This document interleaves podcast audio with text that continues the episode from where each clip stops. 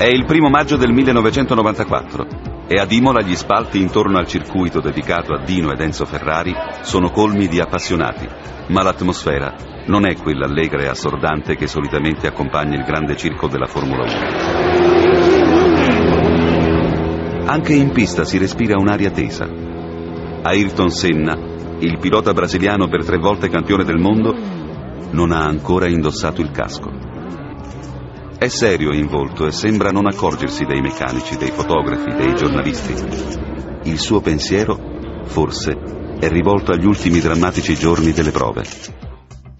Venerdì il suo connazionale Rubens Barrichello, per un piccolo errore, si era andato a schiantare su un muro di protezione sfiorando la tragedia. Senna si era precipitato all'ospedale maggiore di Bologna dove l'amico era stato ricoverato.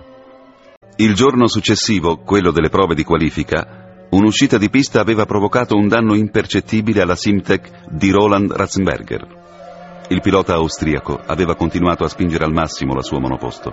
Poi un pezzo da lettone che si stacca, l'auto che diventa incontrollabile e si schianta alla velocità di trecentoquindici chilometri all'ora. Infine, inutile la corsa all'ospedale. L'ombra della morte era tornata ad insinuarsi nel dorato mondo della Formula uno. A pochi minuti dal via si continua a respirare un'aria strana. Finalmente la pista si svuota e le macchine partono per il giro di ricognizione per poi rischierarsi al traguardo. La tensione è palpabile. Le ventisei macchine sembrano felini accucciati con i nervi tesi prima di afferrare la preda. Una mano si alza in terza fila. È J J. Lehto, il biondo finnico dagli occhi di ghiaccio, con il motore spento, con dietro le macchine che stanno per scattare. Si accende il semaforo verde e Pedro Lamy, pilota della Lotus, solo all'ultimo istante vede l'ombra della macchina ferma. Un urto terrificante, volano pezzi da tutte le parti, parecchi finiscono in tribuna.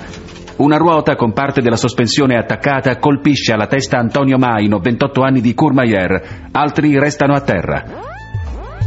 In pista entra la safety car. Ci vorrà il tempo di sei giri per ripulire l'asfalto dai detriti e quando la gara ricomincia Ayrton è al comando, dipinge traiettorie perfette con la giusta cattiveria e l'inconfondibile dolcezza. Passa davanti al traguardo con sei decimi di vantaggio sul giovanissimo Michael Schumacher e si prepara ad affrontare la curva del Tamburello. E poi...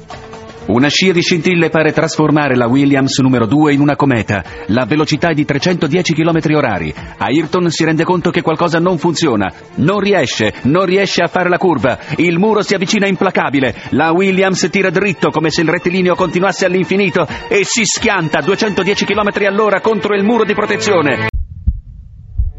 Il casco giallo-verde si piega lento verso sinistra.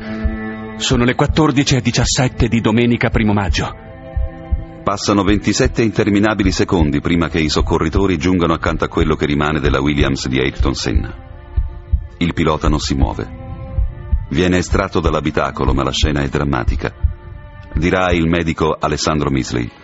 Perdeva molto sangue dalla bocca, dal naso e dalle orecchie, segno evidente della frattura della base cranica.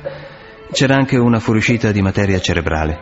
Appena arrivati ci siamo subito resi conto che la situazione era disperata. Dopo diciannove minuti lo trasportano in elicottero all'ospedale maggiore di Bologna, dove arriva alle quattordici e quarantacinque. È la dottoressa Maria Teresa Fiandri che dirama il primo bollettino medico. Le condizioni sono gravissime. La tracheotomia praticata dopo l'incidente ha permesso di superare un grosso problema, ma la situazione è disperata. Seguono altri due bollettini medici, uno meno incoraggiante dell'altro. E alle diciotto e quaranta, dopo aver lottato tra la vita e la morte per più di quattro ore, il cuore di Ayrton Senna cessa di battere. Il mondo è sotto shock.